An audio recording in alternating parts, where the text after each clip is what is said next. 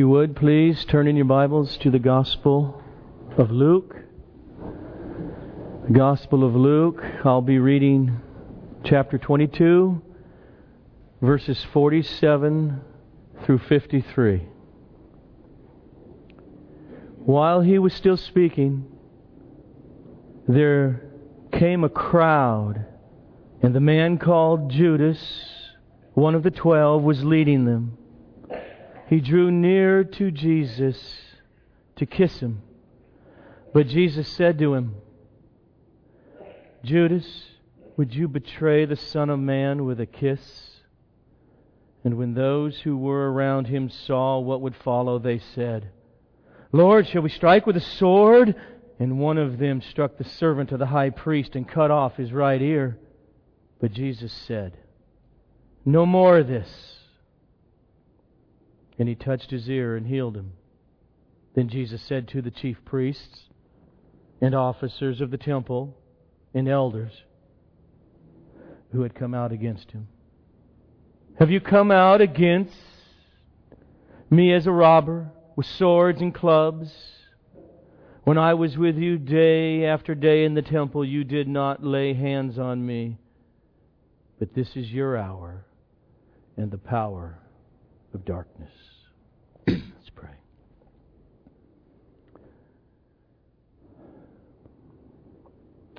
Father, we know that all four gospel writers included this scene in their narratives because it is crucial. It is crucial for us who are being saved to see it and to feel it to be abhorred by it, and to love it because of your sovereign purposes in saving sinners like us.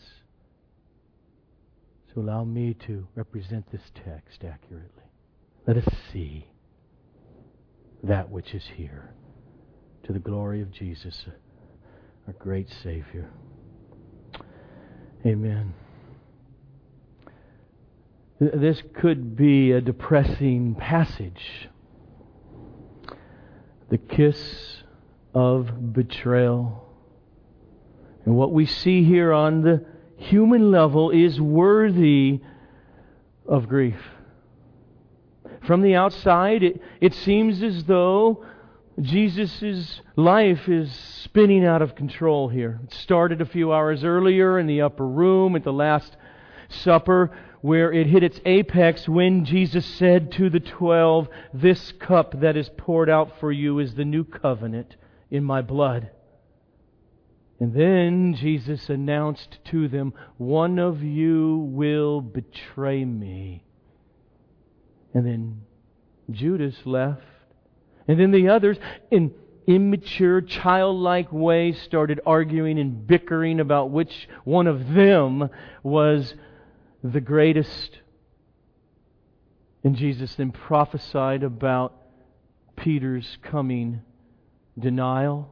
And then the table conversation ended with the disciples' stupid response to what Jesus had been saying. Look, Lord, we have two swords.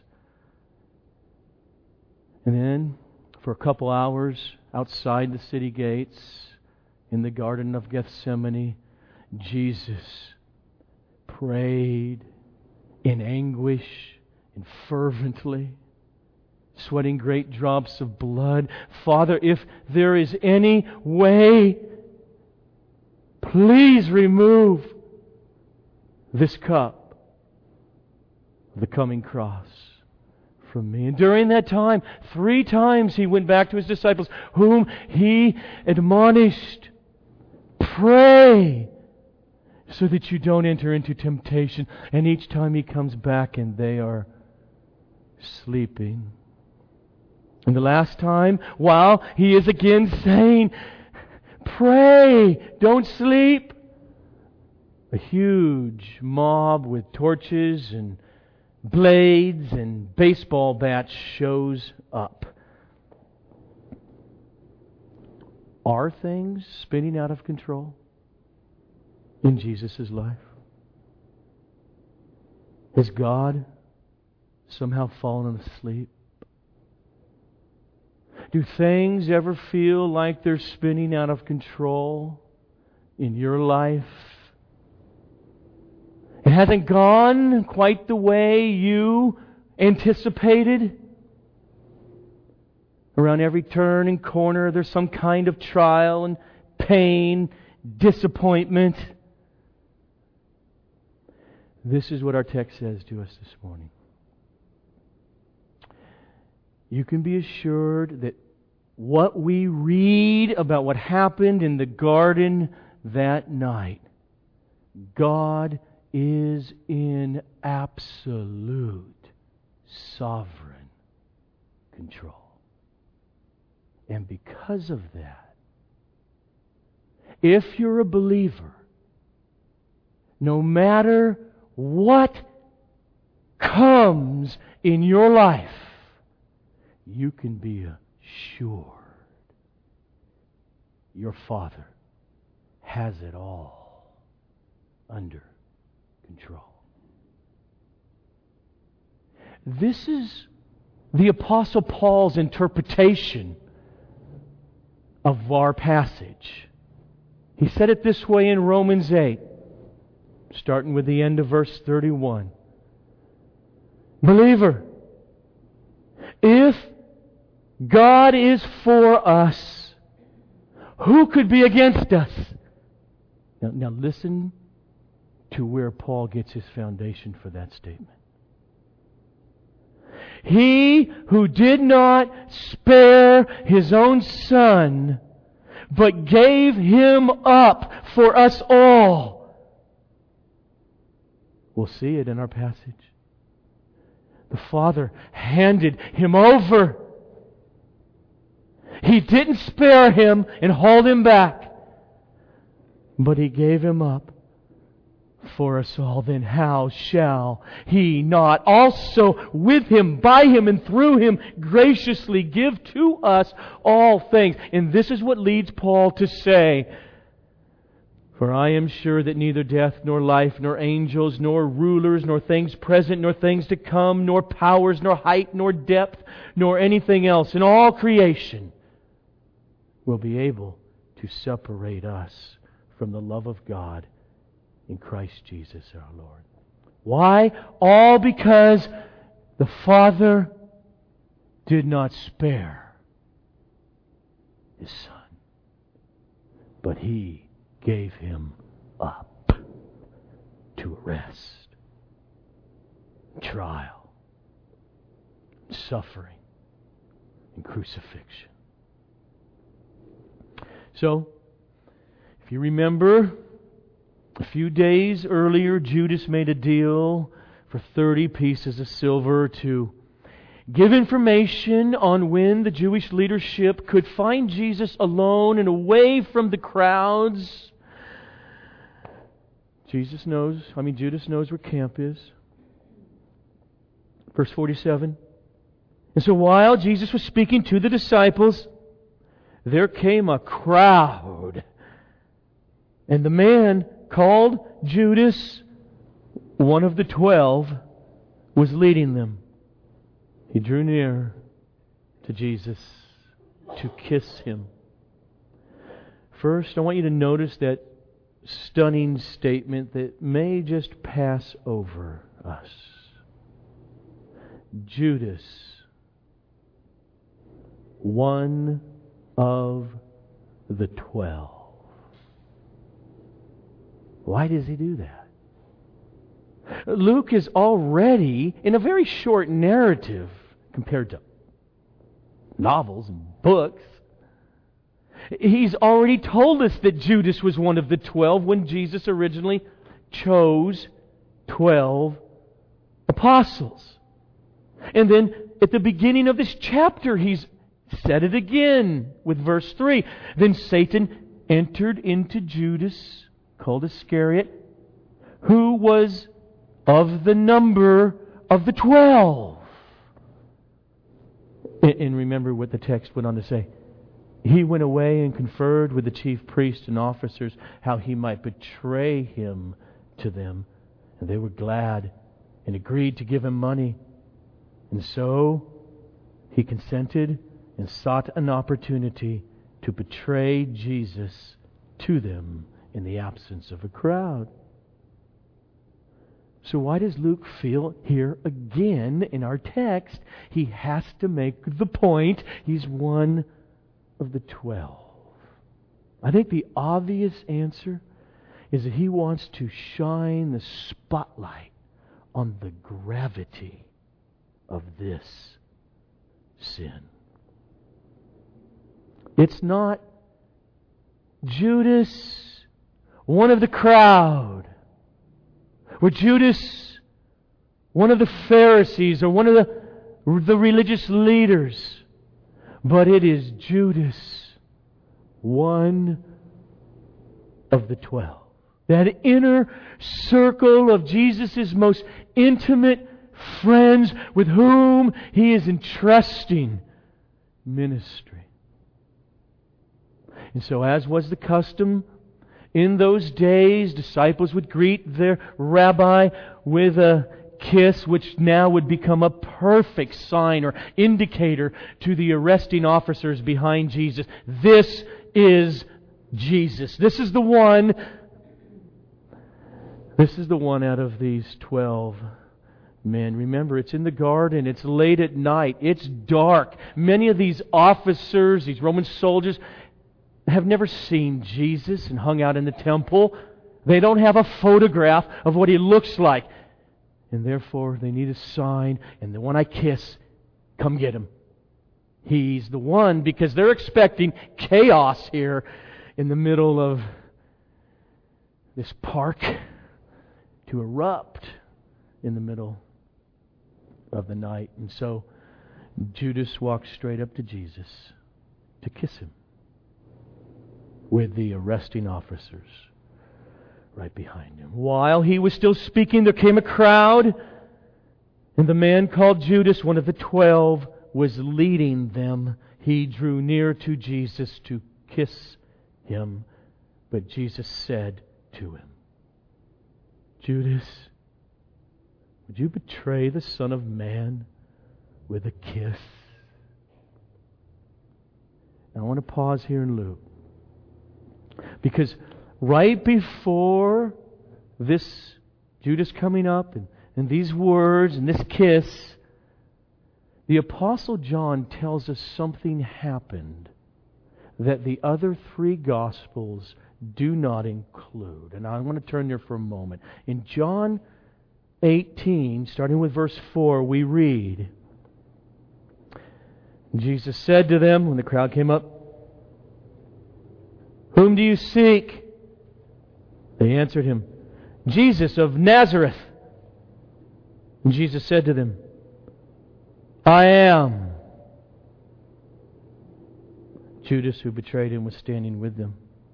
When Jesus said to them, I am he, they drew back and fell to the ground.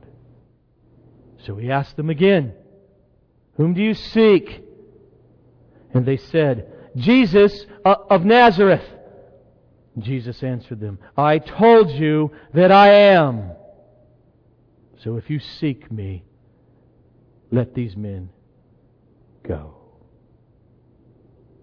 Notice those words in English I am, and they had the pronoun he, assumed. In the Greek, ego eimi. I am. And if you know the Gospel of John, you know how important those words, ego eimi, are to John. Before Abraham was born, ego eimi. I am. Where he's claiming Eh, not just to be a carpenter and the preacher from Nazareth, but to be the God of Moses. The way God revealed himself to Moses on Mount Sinai, I am who I am. Tell them, Moses, I am sent me. In John's text, strange. I says they all drew back fell to the ground. And okay, that's all he tells us. So I'm just going to conjecture a little bit. I mean, why? I mean, you, you got the Roman soldiers who were used by the chief priest in, in the temple. They're here, and, and those guys fell back. They couldn't care less about Jewish theology of I am. Maybe something something else was also happening, like the Mount of Transfiguration. Maybe just a, just a taste of a moment of divine glory seeping out through Jesus' humanity at that moment, and it stunned them to the ground. You remember back in chapter 9, Jesus was praying, and the appearance of his face was altered, and his clothes became dazzling light, and the voice came out of heaven This is my Son, whom I have chosen. Listen to him. So, so maybe as Jesus uttered these words, somehow God, just for a half second, pulled back the curtain. And they collapsed to the ground. It's almost as if Jesus is toying with them. You seek Jesus of Nazareth? I am. And boom. Jesus could have vaporized them. But instead, in John 18, verse 8, he says, I told you that I am He, and then listen to His care. If you seek me, let these men go. And then Judas approaches Jesus, and Jesus says to him, Judas, would you betray the Son of Man with a kiss? Now, in the Greek text, that phrase, with a kiss, is emphatic. It comes first, which you can do in Greek. You can't do that in, in English to show emphasis. He, he's saying, Judas, with a kiss? You would betray me? Are you so dead, so out of touch as to choose a kiss of friendship as your sign? Is your soul that darkened? Now, I want you to notice from Matthew's account something else here in Matthew 26. We read in verse 48. And now the betrayer had given them a sign, saying, One I will kiss is the man. Seize him. Okay, so that's the plan beforehand. And they now had already fallen to the ground. And Judas comes up, and then we read in Matthew 26, verse, starting with verse 49. And he came up to Jesus at once and said, Greetings, Rabbi. And Jesus said what he said from Luke. And he kissed him. And Jesus said, Friend, do what you came to do. Then they came up and laid hands on Jesus and seized him.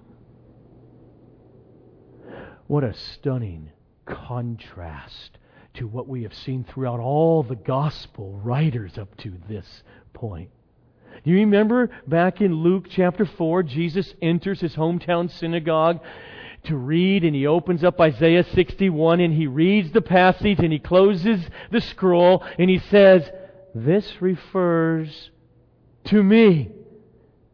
And he continued on to preach And by the time he was done, they were so livid and fuming, they wanted to kill him. And they had him to the brow of the hill. But then the text says, But passing through their midst, he went away. I mean, it is as if God in His sovereignty and through Jesus is just toying with them. They wanted him dead, but they couldn't kill him. Why? Because his hour had not yet come. Listen to John words this in John 7:30. So they were seeking to arrest him and this is another occasion than the one in Luke 4. They were seeking to arrest him, but no one laid a hand on him because his hour had not yet come. In John 8, verse 20, these words Jesus spoke in the treasury as he taught in the temple, but no one arrested him because his hour had not yet come. Okay, that's what we've been seeing. Now in our text, in the Garden of Gethsemane, we are told they laid his hand, their hands on him. They seized him. They arrested him. Why? Because his hour had come. You see the sovereignty of your God here. This is no premature rest. It's no premature death that will transpire in the next 18 hours. Throughout his life, nothing would be allowed to touch him until his hour. And his hour arrived. And thus, God handed him over. God is sovereign over the date. It's Passover week. Over Judas's greed. Over the anger of the Jewish leadership. Over everything. Until, that's a strange way to put it. No, he's still sovereign when it's time to hand him over. Back in Luke, verse 48 Judas, would you betray the Son of Man with a kiss? And when those who were around him saw what would follow, they said, Lord, shall we strike with a sword? And one of them struck the servant of the high priest and cut off his right ear. Wonder who that was. It's Peter. John's the only one that tells us that. It was Peter who swung the sword and cut off Malchus's ear. Peter, I mean, John lets us know who this guy was. And maybe we just postulate that they knew his name was Malchus because this guy eventually became to Christ weeks later. But feel the situation here. Okay, what in the world was Peter thinking? Most scholars agree that this crowd is anywhere between 100 and 200 men. It's not a small crowd. They're carrying steel, sharp blades and baseball bats to come get him. And Peter sees it, and he responds, Let's start swinging a sword. Who knows why? I don't know. Maybe because Peter's still already grieving because of Jesus saying, You're going to deny me. I'm not either. I'm going to prove myself. I don't know. Whatever the reason, his act was pure stupidity. He was playing into the hands of Jesus' enemy. Now, thanks to Peter, the authorities could go back to their authorities, Rome, and they could claim, look, Jesus and his gang, they were planning an armed rebellion. and we got intel on where he was, and as we showed up, they attacked us. Peter did. Good job, Peter. And remember what, what Jesus will say a few hours later to Pilate. Listen to it. My kingdom is not of this world. If my kingdom were of this world, my servants would have been swinging swords, fighting, so that I might not be delivered to the Jews. But my kingdom is not of this world. And so, as this all happens, Jesus took immediate action. You can just imagine the chaos. It's dark. Malchus is lying on the ground screaming. His ear is over there. There's over a hundred men right there ready to pounce. And Jesus yells out, No more of this. Everybody freezes and Jesus crouches down and he puts his hand on Malchus's bloody head miraculously, his ear is as normal. And there's no more sign of a violent uprising. And Jesus is merciful to his enemy. And now, before Jesus addresses the leadership in our text, along with the arresting officers, he said some other things to his apostles first. And we get this from Matthew chapter 26, starting with verse 52. Put your sword back into its place.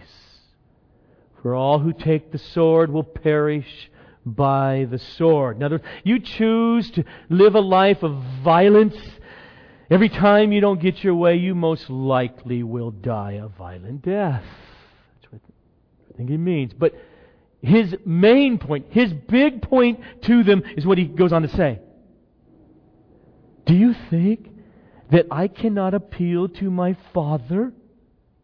And he will at once send me more than 12 legions of angels? But listen to him. But guys, if I did, then how should the Scriptures be fulfilled? I think Isaiah 53. Slaughtered as a substitute. How should they be fulfilled so that it must be so? He says, guys, don't you get it? Swinging a sword is totally unnecessary. If I want to escape this moment, all I have to do is say, Father, 72,000 angels right now. And they're all dead. Guys, my struggle through prayer over the last couple hours is done. I have yielded to the Father's will. I've been strengthened. It's now time to go to the cross. Jesus is handing himself over to them. Judas, with a kiss, you would betray me. Judas wasn't real. And it finally showed up to everybody in a big way. Matthew 27, verses 3 to 4, says this about what happened a little later that night. Then, when Judas, his betrayer, saw that Jesus was condemned, he changed his mind and brought back the thirty pieces of silver to the chief priest and the elders, saying, I have sinned by betraying innocent blood. But this is not the repentance of saving faith. This is not godly remorse. He felt bad. He felt remorse Because he, he didn't envision things ending up the way they started to end up so quickly with Jesus. It, it clearly caused him psychological discomfort because of his actions. And this happens all the time with people with false confessions of faith. They get found out. They get exposed for what they've done. They grieve over it. But at the root, it's really self pity. They don't feel that their offense is really the offense against the Creator, against God. They don't feel that in this I have offended the glory and the beauty and the mercy and the grace of such a wonderful God. Unbelievers, they do feel remorse for the boneheaded actions, but it's not mixed with a heart of faith, of broken contriteness that the Spirit of God dwelling in a believer produces. And that's what happened to Judas. And ultimately, he felt this remorse not to some good, God glorifying end because he never submitted again in any way to the Lord Jesus. We see in that text there that he made an effort to make things right. Here's your money, please undo everything when he was in the temple. But he didn't have true repentance. He didn't have a heart of faith, a to trust in God and his promises. And so, as a darkened, lost soul, he compounded his sin by committing suicide. I have sinned by betraying innocent blood. They said, What is that to us? See to it yourself. And throwing down the pieces of silver into the temple, he departed, and he went and hanged himself. Back in, in the Garden of Gethsemane, picking up with verse 51, Jesus said, No more of this. And he touched his ear and healed him. Then Jesus said to the chief priest and officers of the temple and elders who had come out against him, have you come out as against a robber with swords and clubs? When I was with you day after day in the temple, you did not lay hands on me.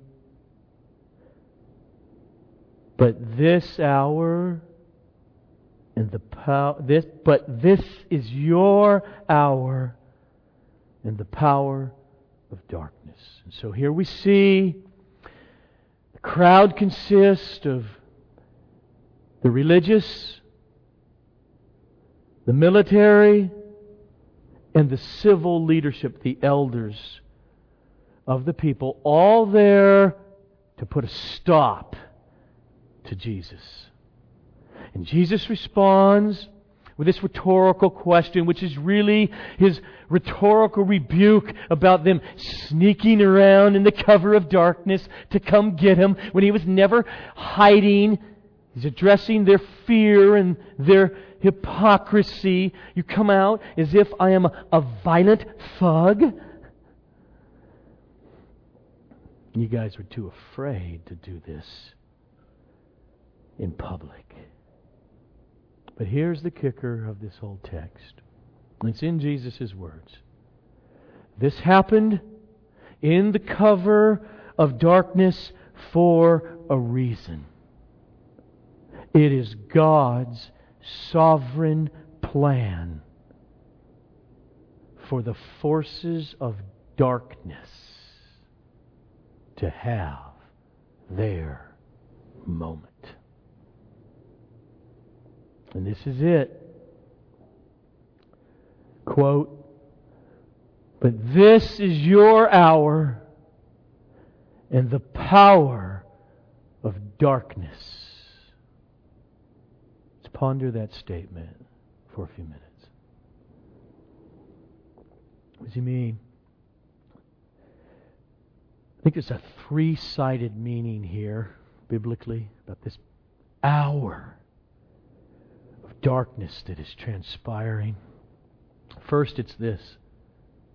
What we see in the garden with Jesus' arrest and what it's going to lead to is the climactic moment when the darkened, fallen human race exerts everything it's got against Jesus, who is the light of the world. This is how the Apostle John says it in John 1. The true light, which gives light to everyone, was coming into the world. He was in the world, and the world was made through him. Yet, the world, in its darkness, did not know him. He came to his own, and his own people did not receive him. The Jewish leadership refused the light because they were filled with spiritual death, darkness. Just as Jesus said in Luke 11:34, "Your eye is the lamp of your body. When your eye is healthy, your whole body is full of light. But when it is bad, your whole body is full of darkness. And so here in the garden, they are demonstrating on behalf of all humanity, Jew or Gentile, every race, every culture, every creed that has ever lived is indicted here in our sinful nature as they demonstrate the depths of human depravity. It is spiritual death. It is utter deadness of feeling, of sense of the beauty of God, and it strikes out against Him. It is darkness. Darkness Sin always desires to stamp out the light. Just as if you're camping and fire gets outside your fire pit with branches, you run over and you stamp it out. That's what's happening in them. That's the first thing. The second thing about this power, an hour of darkness, is that it is Satan's hour.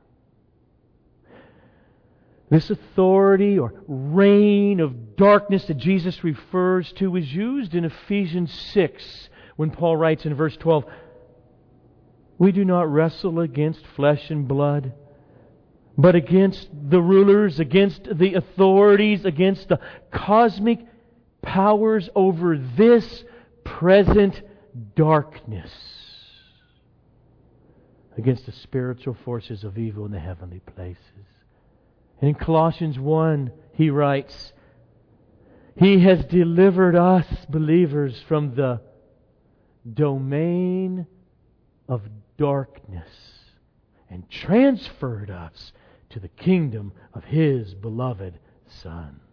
This is Satan's hour because fallen humanity had become tools in Satan's hands. The Sanhedrin may have felt we're free. We're free to go after our own sinful, well, anyone think that way, godly impulses in condemning this Jesus. But they were nothing but slaves to their sin darkened hearts. And that sin was just being fanned to flame by Satan and demonic powers. That's this hour of darkness. But there's a third part of it, and that's this. Don't ever think at this hour of darkness that God somehow fell asleep. Because this was also, in some mysterious way, God's sovereign hour. In the upper room, a few hours earlier, when Jesus prayed his great prayer that John tells us about at that Last Supper, he began it this way Father, the hour has come. And by hour, he means everything that is now transpiring. He means this hour of darkness of his arrest in his trials and being spit upon and beaten and flogged and crucified and raised from the dead. Yes, hour has come. Listen to him. Glorify your Son, that the Son, through this hour, may glorify you. This is God's sovereign, saving, redeeming, ordained from the foundation of the world hour of darkness in the hands of Satan and mankind. The betrayal and the suffering and the death of Jesus was coming about because this was also God's hour. This is the hour to purchase for himself a people and a bride for his son. Five weeks later, Peter will stand up in the temple and he will preach, quote, this Jesus delivered up. Picture the garden in our text to arrest here. Delivered up according to the definite plan and foreknowledge of God. You nailed to a cross and killed by the hands of lawless men. So in our text, after three years, we come to this place. Jesus has just handed himself over in submission to his Father. He just showed mercy to Malchus. And for us and for our salvation, he proceeded into the night's darkness with a mob back down the hill and up again through Jerusalem's gate so that he would conquer death and sin for all who would have him for all who would believe in him. And he will confirm it all three days later by being raised from the dead. And from that time up to this very moment, he has sent the Holy Spirit where he is grabbing for himself a people by shining the light in the hearing of this good news of Jesus. And they come alive to him and are saved forevermore.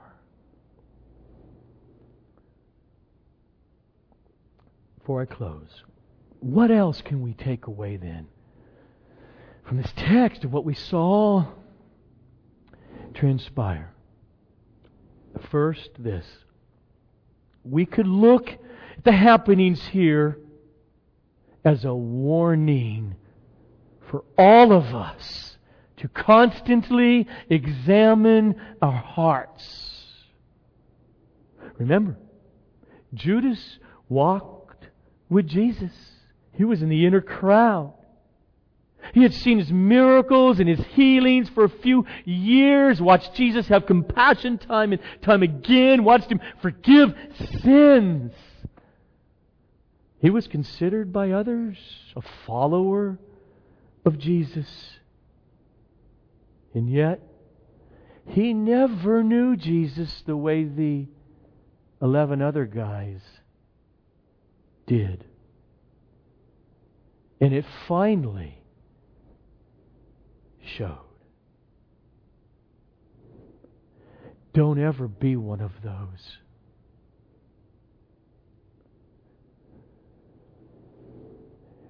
Being raised in a church family can be dangerous. You can be deceived because that's your culture. I know all these Bible things. I even know good theology from my church. Let me tell you, the statistics say that the kids being raised in this church, like throughout evangelicalism everywhere, and loving youth group, and in high school, and gun ho, it's 16 and 17 and 18. By 24, over 50% of them don't darken a church door. But instead, what was always true finally showed itself in their 20s, like Judas showed himself this night. Don't be that person. As the Apostle John writes in his first letter, they went out from us because they never were truly of us. If they were, they never would have gone out. And so, the Christian life is a life. No matter who we are, at what stage of Christian living we are in, or how long, you never wake up thinking, I don't need self examination today about my relationship with the Lord. Never. But we always obey Hebrews 3 12 to 14. Take care, brothers, lest there should be in any one of you an evil, unbelieving heart and falling away from the living God. Take precaution by encouraging one another every day, so that you might not be deceived by the deceitfulness of sin. Oh, His mercy is great. And the mercy of the Holy Spirit indwelling every believer is what causes us to take heed to that warning. Finally, every one of us who has been born again, who, who is indwelt by the saving presence of Jesus, He'll never lose us. He'll never lose us. But every one of us who has genuine saving faith has never betrayed Jesus like Judas did. But we have all turned our back on Jesus. We have all had our moments and moments and moments and moments. A year in, five years in, 30 years in, 60 years in. We've had our moments where we turn our back and live for those moments in rebellion and disobedience to His Word with a heart of unbelief. We deny Jesus in sexual immorality. We deny Him when we gossip. We deny Jesus when we refuse to forgive someone who has asked for it.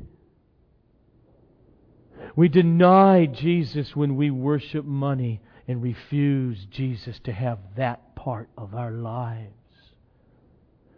We deny Him when we cower with unbelievers, trying to act like them because I want to be accepted. We've all done it. We have all known, I probably should have spoken there. There was an open door with the gospel, and we cowered. We've all done it. So now just listen to this. Hear it, hear it, hear it. Thank God we come next time to our great model.